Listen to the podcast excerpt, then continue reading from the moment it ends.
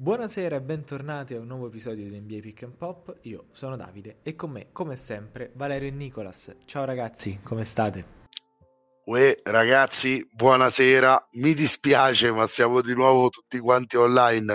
Nico, dovevamo parlare di tante prestazioni individuali e poi partiamo da una a Marcord, eh, per carità. E allora abbiamo dovuto metterci subito di buona lena a fare la, la puntata. Dovevamo farla, siamo online, però insomma, prontissimi a parlare di NBA anche questa settimana. Un abbraccio. Ciao Vale, è un piacere come sempre. Ciao Davide, ben ritrovati ragazzi. Sì, beh, l'hai detto, direi che era d'obbligo farla a caldo, se volete, dopo appunto una nottata che definirei storica. Eh, non ce l'avevamo in programma, Davide, però se qua la gente 70-60 leggia, eh, esatto. eh, vabbè, allora là, tu, allora là tu devi farla la puntata.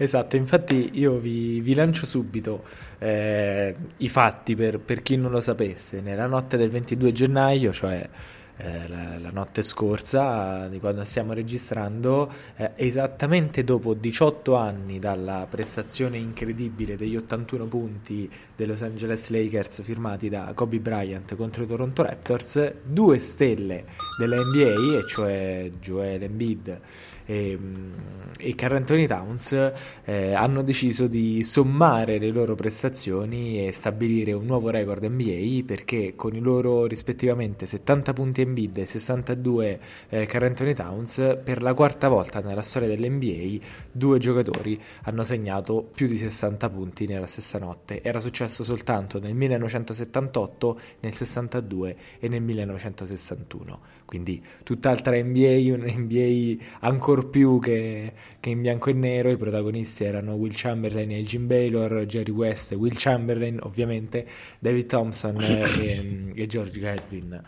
Eh, Ma prima di, andare, eh, prima di andare però a parlare di oggi, direi che visto che conosciamo il nostro pubblico, visto che Spotify ci dà la fascia di età eh, media dei nostri ascoltatori e sappiamo che siete intorno ai 30 anni e quindi voi quelle notti c'eravate, eh, direi proprio Valerio, Nicolas decidete voi, cominciate voi, voi che anche c'eravate, avete bene negli occhi il talento di Kobe Bryant, un po' un, un, racconto di cosa fu quella prestazione spaziale che uscì fuori anche dai contorni semplicemente non solo del basket americano fino ad arrivare in Europa, ma, ma proprio del basket, cioè anche chi non segue questo sport conosce Kobe Bryant anche e soprattutto per quella notte.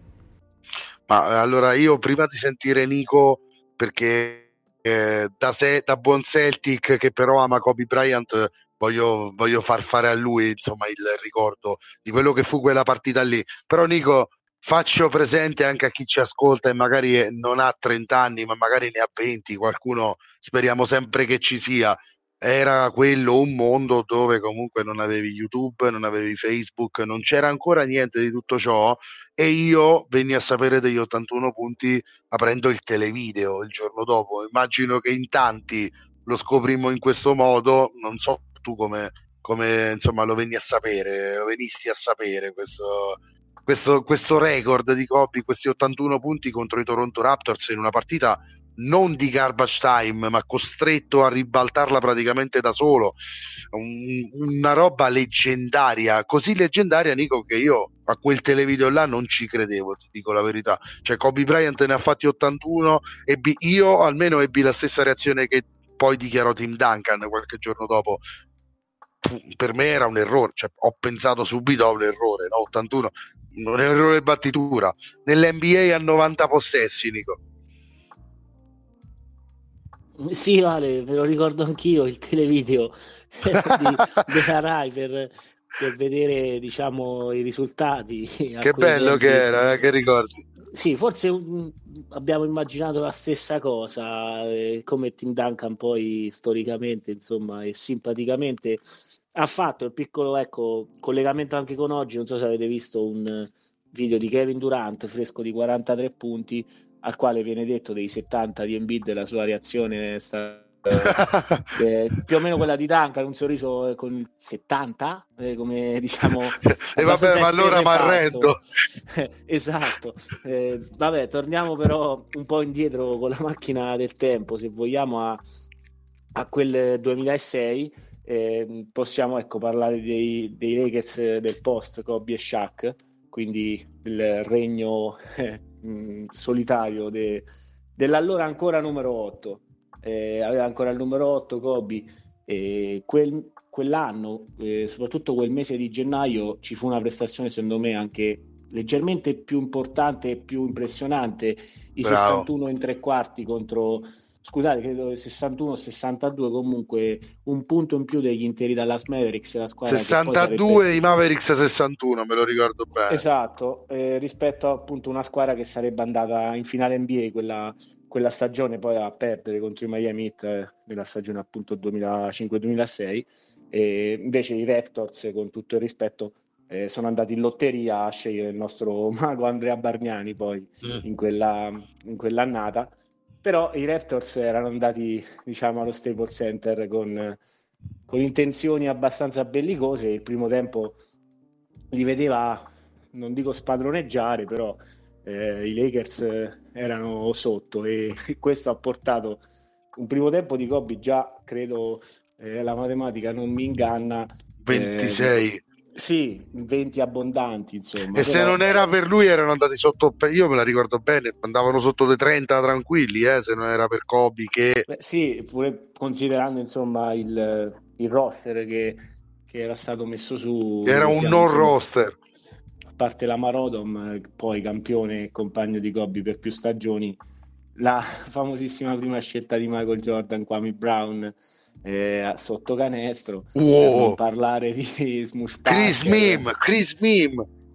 C'era eh, Chris Mim sì. l'allenatore eh, cioè l'attuale allenatore figlio di Bill eh, Luke Walton. Insomma giocatori non propriamente un, un, un super team diciamo. Sasha Vujacic. Sì anche esatto da, fresco da, dalla Snyder o Udine.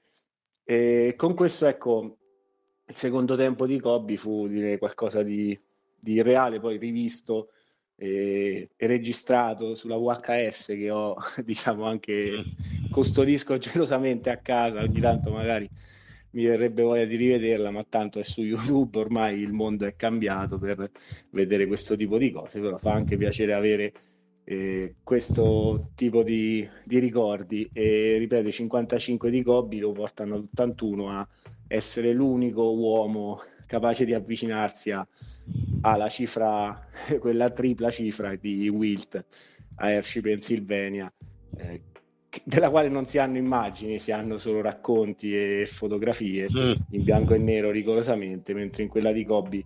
Eh, quella l'abbiamo vista. Quella l'abbiamo vista, sì. E ironia della sorte non l'ha vista invece il tifoso direi numero uno dei Los Angeles Lakers, Jack Nicholson, che per eh, impegni cinematografici, immagino. Eh, se le ha viste tutte da non so, 50 anni a quella parte, ma si perse eh, la storica eh, prestazione da Gary Rai di Kobe. Per una volta che, che non c'è andato. Me... Esatto, sì. per eh, quel mese di gennaio viaggiò 45-43 di media e tutta quella stagione la chiuse a 35 da miglior marcatore della NBA con portando questa banda, non voglio parafrasare Cassano quando parlava del Napoli di Maradona, perché quella secondo me non era una squadra di scappati di casa, mm. eh, mentre mi viene da dire quei Lakers erano un po' degli scappati di casa, se togliamo il Mamba, e li portò ai playoff addirittura a gara 7, poi persero contro i Phoenix Suns dei, dei 7 Second or Less, esatto, però eh, con un vantaggio 3 a 1 Kobe solitario io, ecco, il mio voto per l'MVP, perché non è mai, non, non è mai valso, però l'avrei dato a lui quell'anno, visto i suoi compagni e visto la stagione storica che aveva fatto, e invece ovviamente fu il back-to-back di, di Steve Nash, che appunto guidava una corazzata ad ovest. Sì, Però, io in ecco realtà eh, arrivarono a 45 vittorie quell'anno, se non sbaglio. Guarda, io credo proprio al 50%, immagino I Phoenix Suns non lo so, però sono abbastanza convinto fossero la prima e loro fossero l'ottava, quindi mi ricordo un 41-41, però potrei sbagliare. Chiedo a Davide, chiedo a Davide stagione 05-06 di, di, di confermarcelo perché il computer sicuramente davanti. Um, il record dei Lakers se vuoi stagione. posso vedere i nostri ti ricordi i nostri libretti della gazzetta? Ah, delle stagioni e anche lì insomma facilmente rintracciabile Re- reperibile. Sto andando Io... a controllare. Eh sì, andiamo a controllarlo a questo punto, eh, però ecco, quella fu sì, una stagione dove eh, fece quella prestazione da 81, quella da 62, ma ne fece una marea sopra i 40 e fece ricordo 4 cinquantelli in fila, 4 cinquantelli in fila e, e, poi e poi e poi se non sbaglio non scese mai nemmeno una volta credo sotto i 20 punti quell'anno? O una volta sola, adesso che ci penso bene che di per sé è incredibile, eh, soprattutto eh, in quella NBA là, ripeto, non, non, non, aveva assolutamente senso. È anche vero che poi questo misurava anche la statura del giocatore in termini di faccio tutto io se serve. Kobe eh, per me lo ha incarnato anche più di Michael Jordan questo spirito qui, cioè faccio tutto io, datemi palla, la risolvo io e poi sì, magari, se ecco... posso ti aggiungo qualche altro giocatore che faceva compagnia a Kobe, eh, Ronny Turiaf, Aaron uh. Jackson, Stanislav Medvedenko, insomma, Bellissimo. un super team, assolutamente il super team per Infatti per il record, ragazzi, ecco, mi stavo aspettando per, per inserirmi, è stato di 45-37. Oh cavolo, eh, che roba! Non ce l'ho davanti eh, lo schermo per vittor- per vedere, le vittorie, me lo ricordavo. E allora per me 45 vittorie, Nico, è più che un viatico per l'MVP e di fatto per me è nella top 3 degli MVP rubati quello del 2006. Sì, quello però era gli anni in cui l'MVP si dava al miglior giocatore della miglior squadra. Sì, ma 45 vittorie, 45 vittorie sì, è un gran record con quella squadra là. L'ottavo posto ad Ovest. Dove no, ok, però posteriori tu lo sai che squadra era quella là dei quei Lakers là che squadra erano. Sì, 45 però, ripeto, vittorie. Allora c'era una considerazione del dare l'MVP al miglior giocatore sì, sì, squadra, di una conference o dell'altra. Adesso si è incominciato, direi, la, la giusta... Eh, A tu a chi l'avresti dato, Nash? No, io ti ho appena detto prima che l'avrei dato a Kobe in quell'occasione, eh? eh, però okay. ti sto dicendo che da, secondo me, almeno mi sembra di aver visto l'NBA cambiare un po' eh, partito, se vogliamo, dalla storica stagione di Westbrook che secondo me ha ben ragione, prese quell'MVP nonostante credo sì, il quarto quinto seeding. E da lì in poi insomma si è andati un po' più verso il eh, non mi sembra che Jokic nei suoi back to back eh, Denver fosse stata la corazzata numero uno ad ovest. Ricordo i Jets in una stagione ricordo altre squadre lo stesso Milwaukee quando c'è stato il back to back di Yannis direi si è, si è incominciato a vedere un po' più a anche giustamente ai numeri, cosa che però sta secondo me lasciando un po' il tempo che trova e poi ci arriveremo alle prestazioni di questa sera che della notte appena passata cioè, dove ci sono stati insomma prestazioni assurde però secondo me l'obiettivo principale deve essere quello di vincere le partite. Poi se si segnano 50-60 punti ancora meglio però a un certo punto mh, lo stesso Kobe credo abbia preferito viaggiare, non so, a 28 di media e avere una compagnia di giocatori come Pau Gasol, il ritorno di Derek Fisher. E, invece, invece e che 35 test, esatto, avere un runner test in più rispetto a questa stagione che è storica. Trevor Arizza. Esatto, avere un po' diciamo di aiuto in più, abbassare i suoi numeri eh, e avere appunto una chance in più di potersi giocare quello che conta veramente, cioè il titolo NBA, che fare queste stagioni secondo me lascia un po' il tempo che trova poi alla fine. Però ripeto, io la mia idea da 18 anni a questa parte, avendola vissuta live quella, quella stagione, io l'avrei dato il mio voto, lo ripeto, a Kobe. Tutta la vita. Abbiamo detto il, il la superiorità roster. imbarazzante rispetto a tutti gli altri, tanto per cominciare quell'anno. Beh sì, um, che fosse insomma il miglior giocatore della Lega, non, non credo ci ne fossero molti dubbi.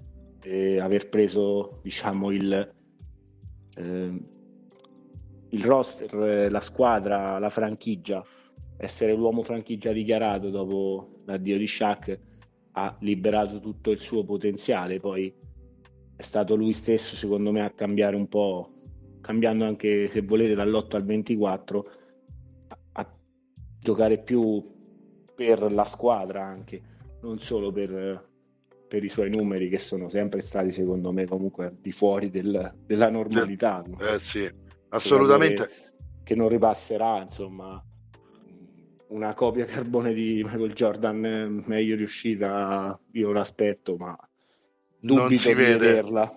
Esatto. No, hai ragione, esatto. La copia migliore di Michael Jordan che potremmo mai vedere, è talmente bravo che ha fatto suo lo stile, non è, non è più una copia. E insomma. a livello di skill, secondo me, l'ha anche superato perché ecco, bravo quello che tre, diceva. Tiratore da tre molto migliore, da distanze anche più, diciamo, eh, anche Handler migliore lontano. secondo me. Eh, sì, poi ecco, se mi dite preferisci prendere uno o l'altro, non, non c'è dubbio Mike. su quale prendo. Eh, sì, Mike, Mike. Mm, Anche forse. se poi, ecco, sì, no, dai, tra i due prime credo Mike. No, Davide, io ti, ti rimetto Defensive in mezzo. Player of the Year, MVP, stessa stagione, mi sa. Eh, mm, Mike, credo Mike. No, ritiro in mezzo Davide al discorso sì. eh, perché, perché, secondo me questo, questo mh, mm, andazzo che magari a Nico invece non piace tanto. Infatti, volevo sapere tu da che parte stai del guado. Eh, a me piace invece che si dia premio al giocatore che rispetto al resto del roster lo valorizza al massimo. Cioè, eh, quel Kobe meritava l'MVP perché aveva mh, gli Charlotte Hornets o i Portland Trail Blazers, certo. no, anzi, anzi, anzi, i, i, cioè con meno talento sicuramente dei Blazers di oggi. Poi arriva Kobe e 45 vittorie le fa praticamente lui quell'anno. E, e, e lì per me sei più valuable, letteralmente quello che vuol dire l'aggettivo valuable, valuable come dicono gli americani cioè è quello che alza l'asticella talmente tanto che da 19 vittorie che avresti fatto 15 ne fai 45 e vai ai playoff.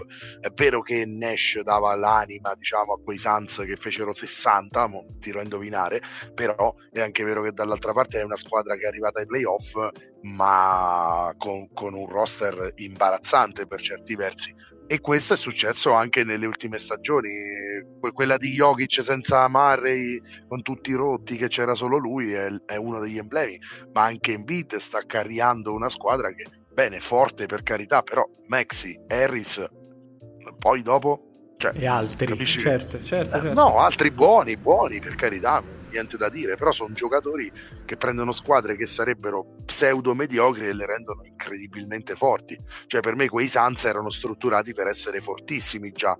Poi c'è Nash che rendeva tutto meglio, però capisci cosa voglio dire, no? Quel discorso lì, eh, quel discorso lì fa sì che magari allora nemmeno Duncan poteva prenderli MVP per dire, no? Dici, oh, sono 6-7 anni che giocano in questo modo, quindi è scontato.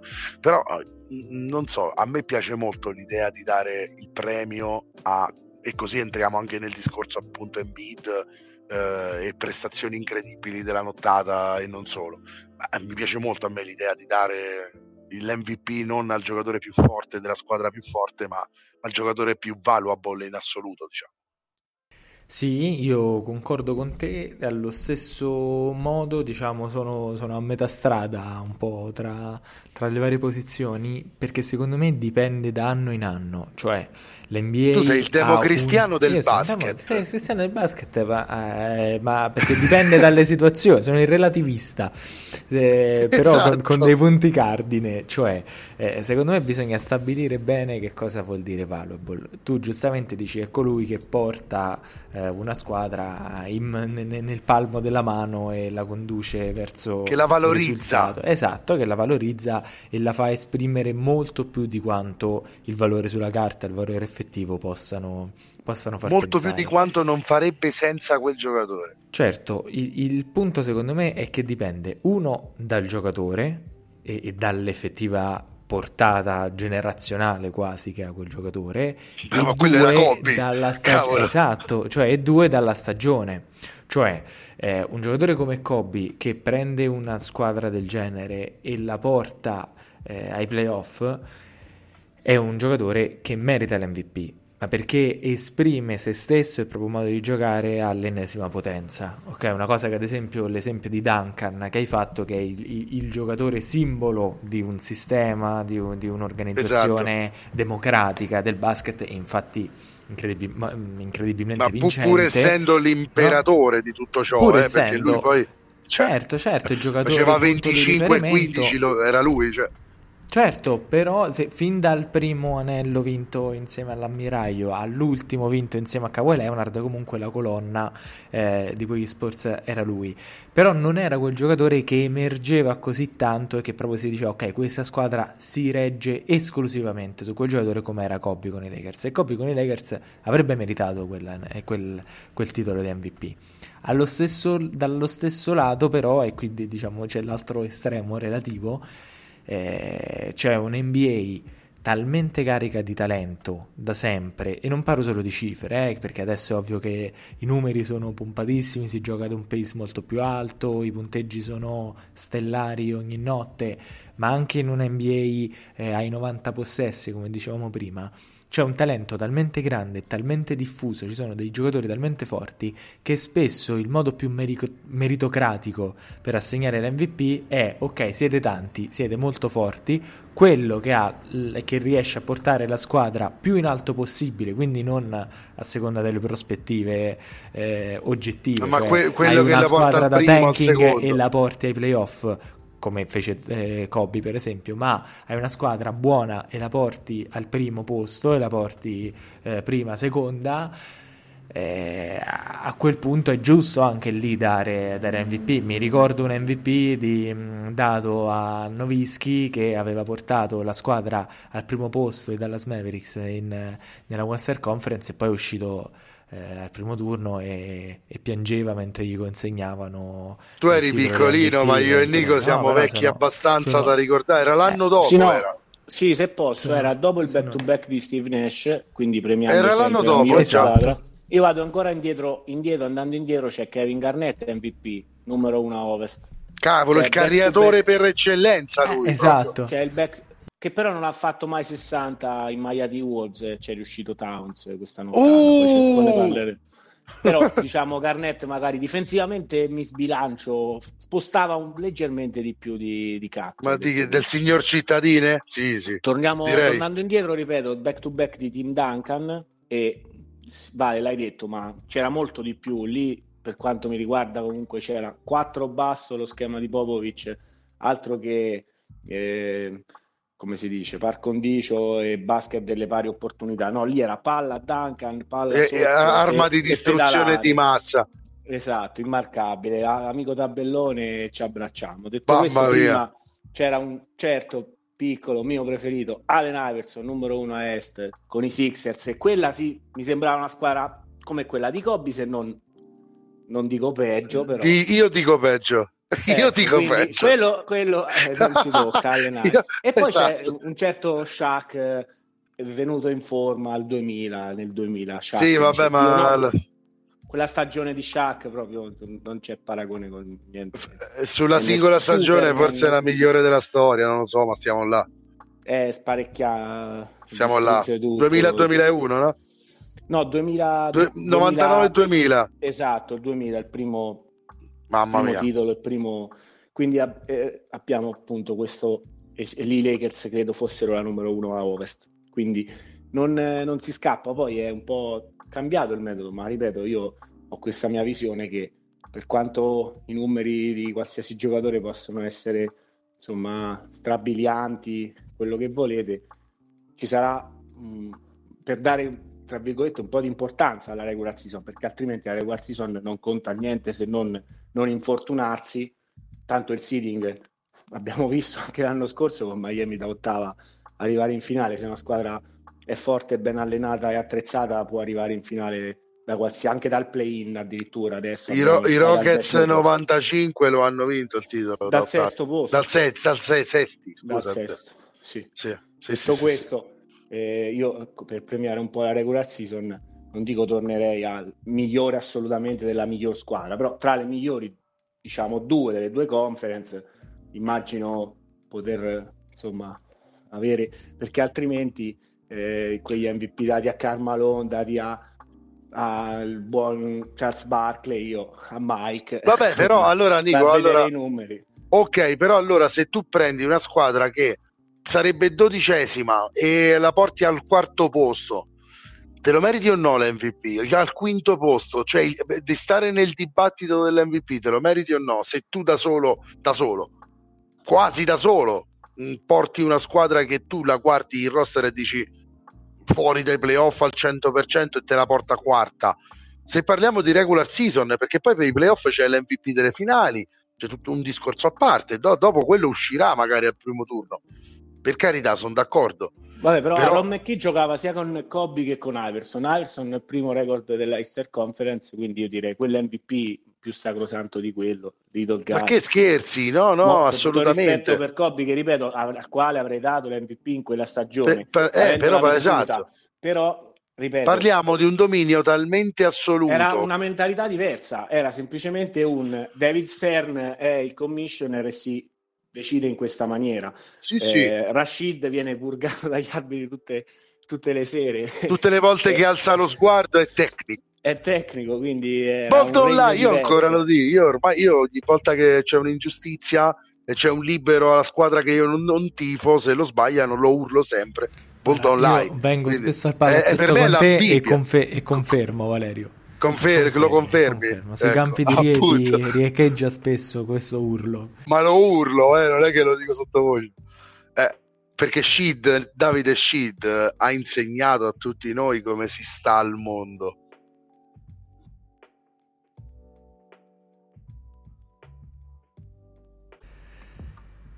non ho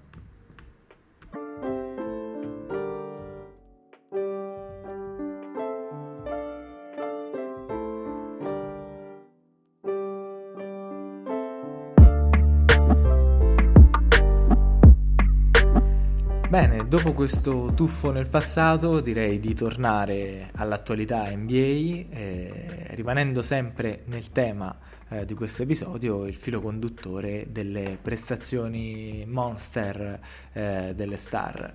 Comincerei quindi dai due giocatori dei quali abbiamo già parlato e eh, andrei ad analizzare più nello specifico la prestazione vincente di Embiid con i suoi 70 punti che portano i Philadelphia 76ers alla vittoria contro i San Antonio Spurs per 133 a 123 eh, mentre Carl Anthony Towns sì ne fa 62 tra l'altro nel solo primo tempo ne ha messi a segno 44 però eh, Minnesota prima eh, in NBA ad ovest va a sbattere contro dei Charlotte Hornets diciamo n- non esattamente una squadra contender. Valerio partiamo da Philadelphia anche se è una squadra della quale parliamo spesso però penso proprio che eh, questo Embiid che stabilisce il suo record personale e se non vado errato anche record del, eh, di franchigia dei, dei 76ers ma correggetemi se sbaglio diciamo va celebrato nel modo giusto allora, io non so se il record per i Sixers per, sì, perché... Sì, ok, confermo perfetto. perché okay.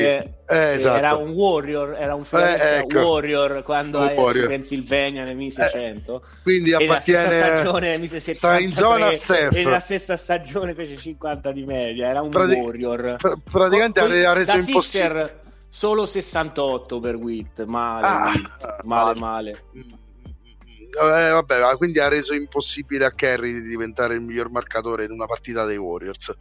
Eh, invece non l'ha permesso a Embiid, 70 punti. Vabbè, vabbè. Kerry l'ha superato per punti in carriera con la maglia Warrior con una eh, 13, 14 una... anni contro 6 anni da Warrior, 5 anni da Warrior di Wilt. Eh, vabbè, 13, in 13 anni i punti che ha fatto i Wilt in 5 anni. Sì, senza il tiro da 3.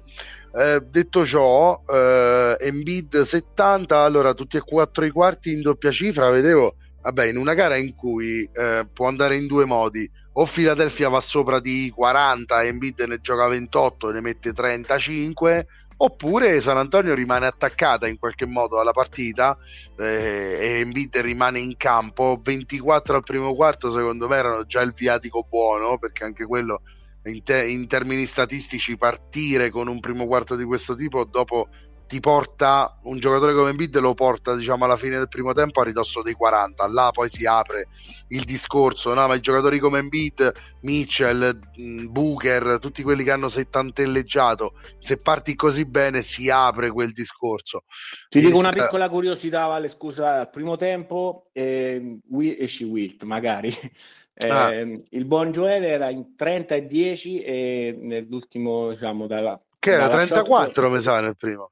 Eh, credo di sì, poi 58, no, 59 al terzo 25 eh, terzo intermedio. 25 eh, nel terzo comunque i 30 e 10 è la terza volta per Embiid al primo tempo con 30 e 10 l'unico altro giocatore del Chelsea Antoine Jamison visto che siamo a Marcord Antuano oh, da North Carolina con 30 che... e 10 Maya Warriors credo ai suoi che spettacolo compagno di Vince Carter a North Carolina se non sbaglio oltretutto. Erano quegli anni. Ma detto ciò, eh, prestazione for the ages, è chiaro che arriva in una partita eh, dove dall'altra parte c'era Wembaniama eh, teneramente stuprato.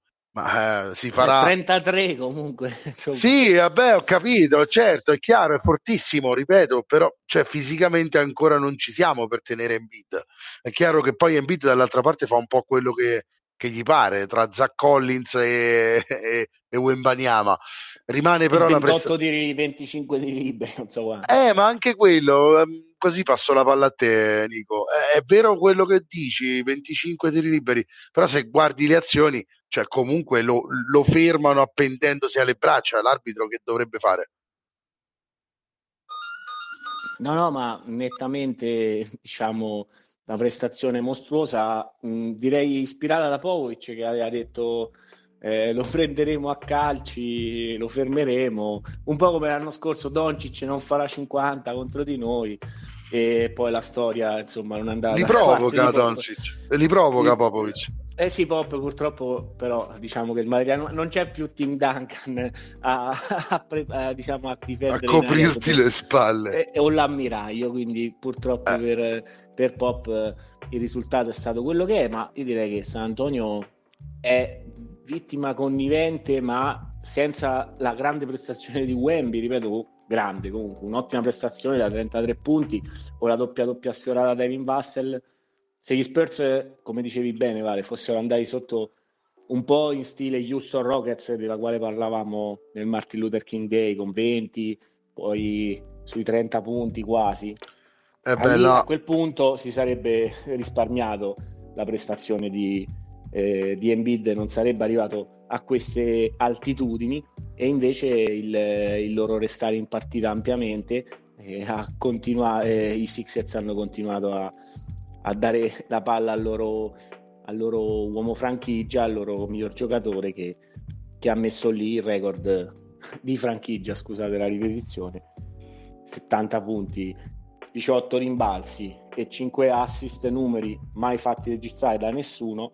Eh, se vogliamo un punto in meno e quasi gli stessi numeri, eh, l'unico, l'unico a 65, 15 e 5 è un Michael Jordan in carriera a Cleveland da 69 e quindi Embiid ha fatto la storia giocatori da 70 e oltre 10 rimbalzi sicuramente sapete già il suo nome non, non vai a gioca, vedere che quando ha fatto 100 punti non è andato in doppia doppia. No ha fatto 20 100 punti rimbalzi. e 7 rimbalzi. 18 rimbalzi l'ha presi al primo quarto Wilt, 18 rimbalzi però anche un buon, un buon Elgin Baylor, uno di quelli che ha fatto 60 nella stessa sera che Wilt fa 60, perché Wilt va a 60 una sera lui, sì e l'altra lui sessantelleggiava così di supporto al, all'altro sessantelleggiato no, cioè io lo faccio tutte le sere poi se c'è qualcuno che mi viene dietro. Che riesce ad arrivarci io comunque i 60 li metto lì. Le serate sì, storiche esatto. di Wilt sono tutte le sere di Wilt soprattutto oh. quelle al club a a farsi fare bella compagnia. Over 60 signorine. Esatto, infatti no, i numeri non sono i punti in carriera dell'NBA che contano per Wilt, ma sono altri i suoi numeri Beh, allora, spaventano veramente. Guarda, guarda come ti rientro in argomento, Davide. Allora, sulle signorine Will Chamberlain era autoreferenziale, così come quell'altro che è andato oltre 60 era autoreferenziale, diceva che era il miglior tiratore da tre della storia. Della storia, sì, esatto. È il lungo Da- più forte dietro al perimetro della storia. non voglio, no, no, niente, non, non- non ve la faccio a microfoni spenti una battuta su questo, rischiamo di essere volgare. Allora, Però la partita l'ha iniziata da miglior lungo tiratore. Oh, perché 10 ha su, Sì, sì. otto 10 triple su in fila. 15, raga. Sì, sì. 10 Primo, su quarto, 15. Primo tempo da 8 triple consecutive. quello che Primo dichiara di clamoroso. essere il lungo con le mani migliori della storia. E- Eh vabbè, stanotte comunque è una dimostrazione, diciamo, limpida, eh, l'ha data. Lo sai che io per come attacca Carl Anthony No, Towns no, è sono un giocatore, pazzo, un giocatore pazzo. incredibile, incredibile, vero, vero. sono- eh, che si è speso sono- male finora in carriera. Sì, sì, e il problema è che adesso è già nella seconda parte della, della sua carriera. Ah, in un- è nella tarda prima È parte, nella secondo tarda me. prima parte, sì. Sì, dai, cioè, secondo me se lui si convincesse che è nel prime sarebbe il giocatore più forte della franchigia, te lo dico. Non so se siete d'accordo. Io sì, con me stesso, chiaramente. Sì, Io no, perché Ant-Man, sì, Ant-Man non si No, tocca e no, difensivamente, no, no, no, no. difensivamente prende i giocatori forti Cioè, nell'altra metà se- campo. se Carl Anthony Towns- dai io- bacetti alla Io sono gente, d'accordo, Eh, ma perché lui decide- Nico. Perché Cioè, se lui decide prendere- questo, ragazzi. Lui decide questo. Lui potrebbe difendere, veramente. Vabbè, il corpo Cioè, ce l'ha. No, ma, ma c'ha anche la- le attitudini, ce le avrebbe. È proprio lui che non vuole. Se lui fa questo passaggio qui, è più forte lui di, di Anthony Edwards, secondo me. Però, No, io se Ok. dovessi, diciamo, fare un, draft eh, per, eh, per scegliere una prima punta, una punta di diamante per una mia potenziale contender e dovessi scegliere tra Towns eh, e Anthony Edwards, proprio non avrei dubbi e andrei su, su Anthony Edwards. Poi se ok, però di Anthony Edwards di- ne fanno. ne- c'è, c'è lo stampo, ne fanno altri di Anthony Edwards. Invece Sì, di, sì, di Carl Anthony Towns non ne fanno tanti. Sì, questo, questo è vero. Mm, vedremo, questa mi sembra la stagione giusta per poter dimostrare molto, proprio entrambi eh, insieme. Eh, vedremo come andrà. Io purtroppo continuo ad avere una grande simpatia per il modo di, di giocare offensivo eh, di Cat, ma è uno di quei giocatori che ecco, mi, mi- mi stupisco se, se ha della, della sostanza ok? Perché parto un po' con, con poche speranze di, di tangibilità di quello che fa. Ok, Nico, Nico, palla a te per questo, perché io già ho espresso la mia- il mio apprezzamento, ma è chiaro che tutti No, quanti aspettiamo che lui... Eh, esatto, però io penso parlo anche tu. le parole del suo allenatore che ha detto abbiamo fatto una prestazione imbarazzante per Bravo. noi stessi, per gli dei del basket e siamo stati puniti perché i Charlotte Hornets avranno il record che hanno, ma la Melo Ball intanto è rientrato e questo Mm. record non sarebbe diciamo parallelo a mio avviso se la Melo non avesse saltato una decina, quindicina di partite. Detto questo, eh, Minnesota, eh, Carl Anthony Towns eh, eh, rispetto a Embiid, Embiid era a 59 al terzo quarto, a fine terzo quarto, Carl Anthony Towns era a 58, però uno ha chiuso a 70, la sua squadra ha vinto, l'altro ha chiuso a 62, la sua squadra ha perso. Purtroppo anche l'ultimo possesso palla a Towns che la perde.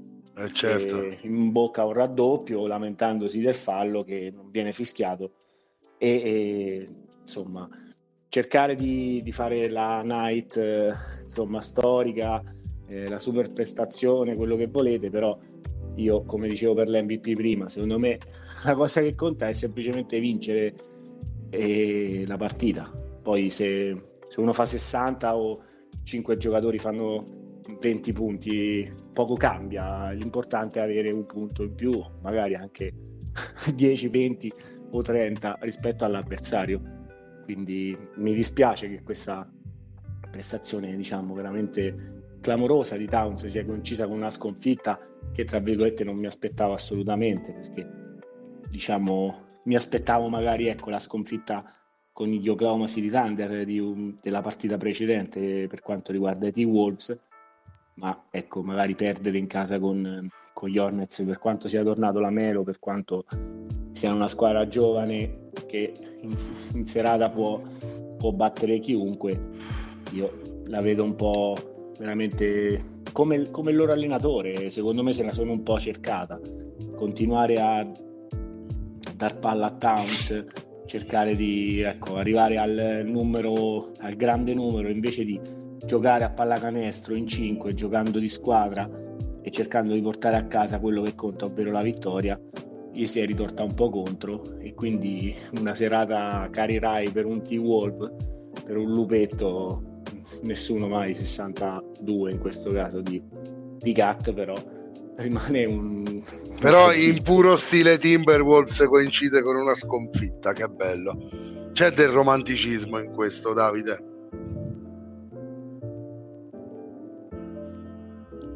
chi non coincide con una sconfitta, esatto. se posso. Vai, vai, sì, sì, eh, chiosa proprio. Perché ha messo il tiro della vittoria. Esatto, e, vai, vai. Ed è al secondo quarantello in fila ed è un mio grande amico. non è mio amico. Eh, un certo Kevin Durant che ecco, ne ha messi 40 i, nella prima sera del back to back eh, contro gli Indiana Pacers orfani di Tarisari Barton che però come al solito hanno offerto una prestazione diciamo una squadra che non molla mai, che ha Frizzantina. giocatori in doppia cifra, gente che può segnare, eh, che può accendersi in un attimo, ne sanno qualcosa i Celtics, i, i Bucks soprattutto e anche altre squadre ad est e ad ovest, che Indiana sia il miglior attacco dell'NBA non ci piove e quindi ci è voluto un quarantello di Kevin Durant nella, nella partita precedente per avere la meglio degli, degli Indiana Pacers e Ieri, nella seconda notte del back-to-back, i Suns ospitavano i Chicago Bulls e si sono trovati sotto di oltre 20 punti per poi riuscire a, a spuntarla con appunto 43 punti di Kevin Durant, il tiro della vittoria. E in questo caso direi che è tutta di Kevin Durant la, la vittoria rispetto alle due partite precedenti, quella della quale ho parlato contro Indiana, dove per la seconda notte, seconda partita consecutiva il trio meraviglia, come vogliamo chiamarlo, io li avevo definiti pasta, sugo e formaggio, visto che non riuscivano ad essere insieme Bill, Booker e KD. Eh, erano andati per la seconda volta a 91 punti come ci erano riusciti a New Orleans complici direi 52 di Devin Booker che si è un attimo sbloccato la partita chiave direi è stata quella a Los Angeles contro i Lakers dove lì è tornato Booker, eh, scusate, Bill che ha messo 8 triple. Booker ha diciamo lasciato da parte l'essere playmaker, cercare di mettere ritmo ai compagni, è tornato a fare quello che sa fare meglio, tirare e spesso fare canestro. KD è KD, un, secondo me tra i migliori marcatori della storia dell'NBA a livello di efficacia e efficienza eh, ne, ne, trovo difficilmente giocatori migliori di Kevin Durant nonostante le primavere passino anche per lui, è uno dei pochi eh, che è più vecchio di me di Vale. Eh già. E, detto questo, eh, lì a New Orleans eh, avevano combinato per 91 punti, 91 punti hanno combinato nella vittoria con Indiana. Ieri Durant a 40, gli altri due sotto 20, quindi non sono riusciti a combinare per questo eclatante numero però i Phoenix Suns quello che conta per tornare a quello che dico prima e che dico spesso sono le vittorie. Il record con il trio al completo è di 9 vittorie e 3 sconfitte con una squadra che sta diciamo risalendo un po' comunque anche se insomma il piazzamento playoff sarà alla post season la qualificazione quella che sarà sarà il mio punto di vista sono una di quelle che può dar fastidio a tutti nella, nella corsa al diciamo, rubare lo scettro dei Denver Nuggets che per quanto siano terzi in classifica eh, diciamo secondo me restano la migliore ad ovest e anche in serie di preview avevamo queste due squadre tra le migliori e ad oggi non sono la numero uno e la numero due del seeding però credo che quando poi conterà la palla scotterà e magari farà anche un po' più caldo Nuggets, Suns e magari anche i Clippers che stanno viaggiando bene ultimamente saranno probabilmente le squadre più accreditate. Per quanto romanticamente speri nei giovani di Minnesota e Oklahoma eh, magari riuscire in qualcosa di incredibile, però vedo queste squadre leggermente più, più attrezzate, più esperte e più pronte al, al momento la chiamata in post-season. Sì, infatti sono d'accordo. Eh. Poi ci sono altre prestazioni, ragazzi, degne di nota, eh, tipo che ne so, i 39 di Jason Tatum, perché stanotte veramente ci sono state grosse, grosse prestazioni un po' ovunque. Eh, Tatum che aveva segnato un po' mh, mm, in maniera alternata nelle ultime 4-5 partite, Nico, rimango da te però ne mette 39 in una gara che conta perché quella contro Dallas di Luca Doncic un'altra volta in tripla doppia con 30 punti ma anche di Kyrie Irving quindi gara importante direi sentita al Garden vittoria anche perché arriva il trentello dei due Jays e praticamente lì quella è sentenza no? quando i due segnano più di 30 entrambi non vinci mai e poi penso anche ai 41 e 10 assist di Damian Lillard. Sono state delle prestazioni importanti, così residuali, che magari normalmente dici, oh, hai visto JT 39, però siccome Embiid 70, eh, Towns 62, non te ne accorgi, no? Passa in sordina una tripla doppia da 33, 18 e 13 di Luca Doncic, che ne so. Sì, più che altro passa con una sconfitta questa tripla doppia di Luca Doncic, che però nel diciamo, record all time delle triple doppie con 30 punti ha superato niente meno che LeBron James, solo che uno è al ventunesimo, non so quanti anni di carriera, l'altro è al quinto sesto, quindi che quando Luca fa tripla doppia, diciamo con 30 punti sia, siano scontati, mi sembra... Non ha 25 abbastanza... anni l'altro ancora. No, no, deve ancora compierli. E nella speciale classifica c'è Russell Westbrook che nel 25% mal contato delle sue triple doppie, 48 in carriera ne ha messi 30 di punti, oltre agli svariati rimbalzi e assist che come sempre ha, portato a casa. Maglia rosa, uno di quelli a Marcord bianco e nero, The Big O, 109 triple doppie in carriera oh, oh, wow più della metà delle sue triple doppie. The Big O perché quando giocava facevi oh, oh The Big O, yes. The Big O. Per tornare ecco alle prestazioni ti posso dire, avevo parlato dei Nuggets non a caso perché i Nuggets hanno, hanno stoppato, se volete, la, la striscia vincente dei Celtics che quando ci siamo aggiornati l'ultima volta era arrivata a 18 partite, eh, si è prolungata a 19 battendo gli Spurs di Wemby, ma e, ehm, scusate, era arrivata a 20, e, però la ventunesima è stata quella fatale contro i campioni in carica che sono andati a violare il Garden per eh, una vittoria tiratissima di due punti.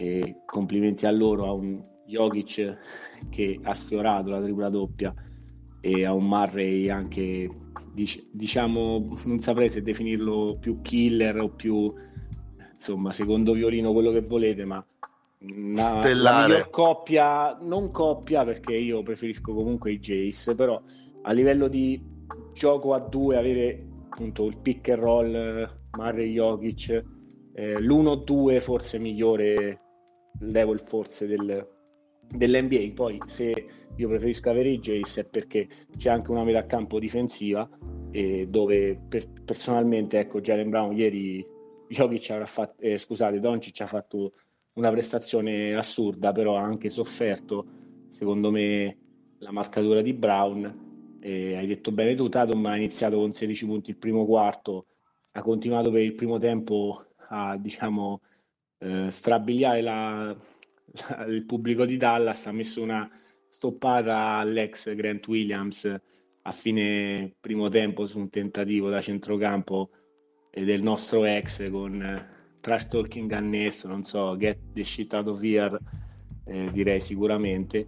Poi ci ha pensato Brown nel, nell'ultimo quarto con un fallo e canestro da tre punti e un paio di jumper anche appunto in faccia a Luca Doncic a portare i Celtics a questa seconda vittoria consecutiva in assenza di Porzingis è stato importante rialzarsi subito dopo appunto aver visto il Garden per la prima volta violato da un'altra squadra mentre per parlare dei Bucks dei quali dicevi tu sì, um, Dame Dalla versione eh, bei tempi di Portland 41, 10 assist al, um, alla domenica e ieri invece ci ha pensato il greco con un'altra tripla doppia da 30 punti, esattamente 31, 17 e 10 assist e per battere i Pistons che hanno visto l'esordio del nostro Danilo Gallinari in entrambe le partite i piccoli camei per il Gallo e vedremo Detroit purtroppo per loro viaggia con un record di 4 vinte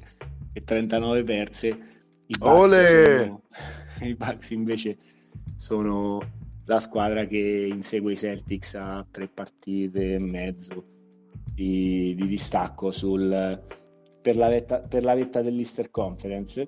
I tifosi di Detroit, Eminem e compagni possono comunque consolarsi con i Detroit Lions eh, che non c'entrano niente con l'NBA, però dal 1991, anno di nascita del vostro Nico, eh, non andavano in un NFC Championship Game, non vincevano una partita di playoff da quell'anno, quindi anche quello qualcosa di storico eh, ce l'hanno, quindi magari i Pistons stanno facendo questo, diciamo, questa tragedia di stagioni magari chissà per eh, il pubblico del Michigan ci potrà essere qualche altra soddisfazione. Intanto Michigan di football universitario ha vinto il Rose Bowl, il titolo, eh, diciamo, del, il vostro titolo NCAA del football americano rispetto alla pallacanestro, che sapete essere a, la March Madness arriverà tra poco, ah, ah. quella che, alla quale noi magari siamo un po' più affezionati, ma io gli sport americani non, eh, diciamo, non ho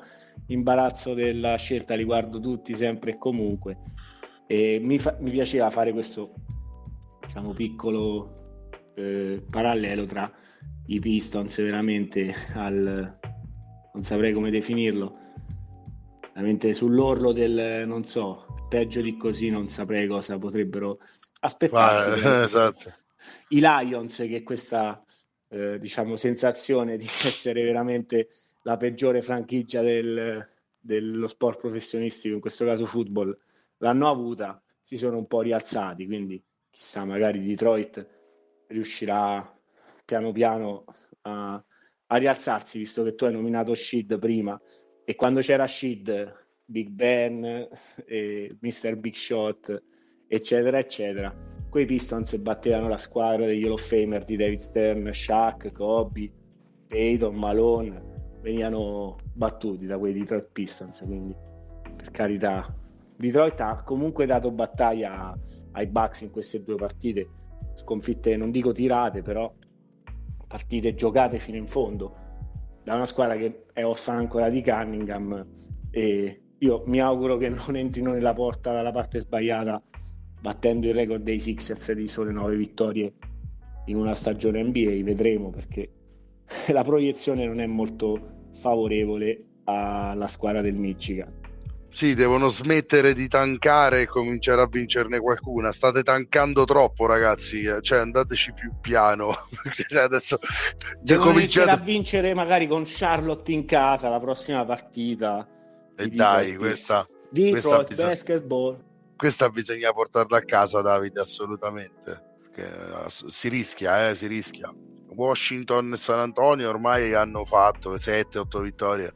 Loro 4-39 sono perfettamente in linea con il record peggiore della storia. Sì, rischiano di entrare nella storia dalla parte sbagliata, dove... Esatto. Dalla porta sbagliata. Dalla porta sbagliatissima. E vabbè, poi tutto quello che c'è in mezzo lo racconteremo, lo racconteremo più in là perché ne, su, ne sono successe tante altre. Penso a Branson over 40 contro, contro chi l'ha fatti? 40 e eh, vabbè insomma Wizards però... direi. Wizards Wizards giusto. La difesa eh, più, più arcigna dell'NBA Washington. più difficile difficile difficile.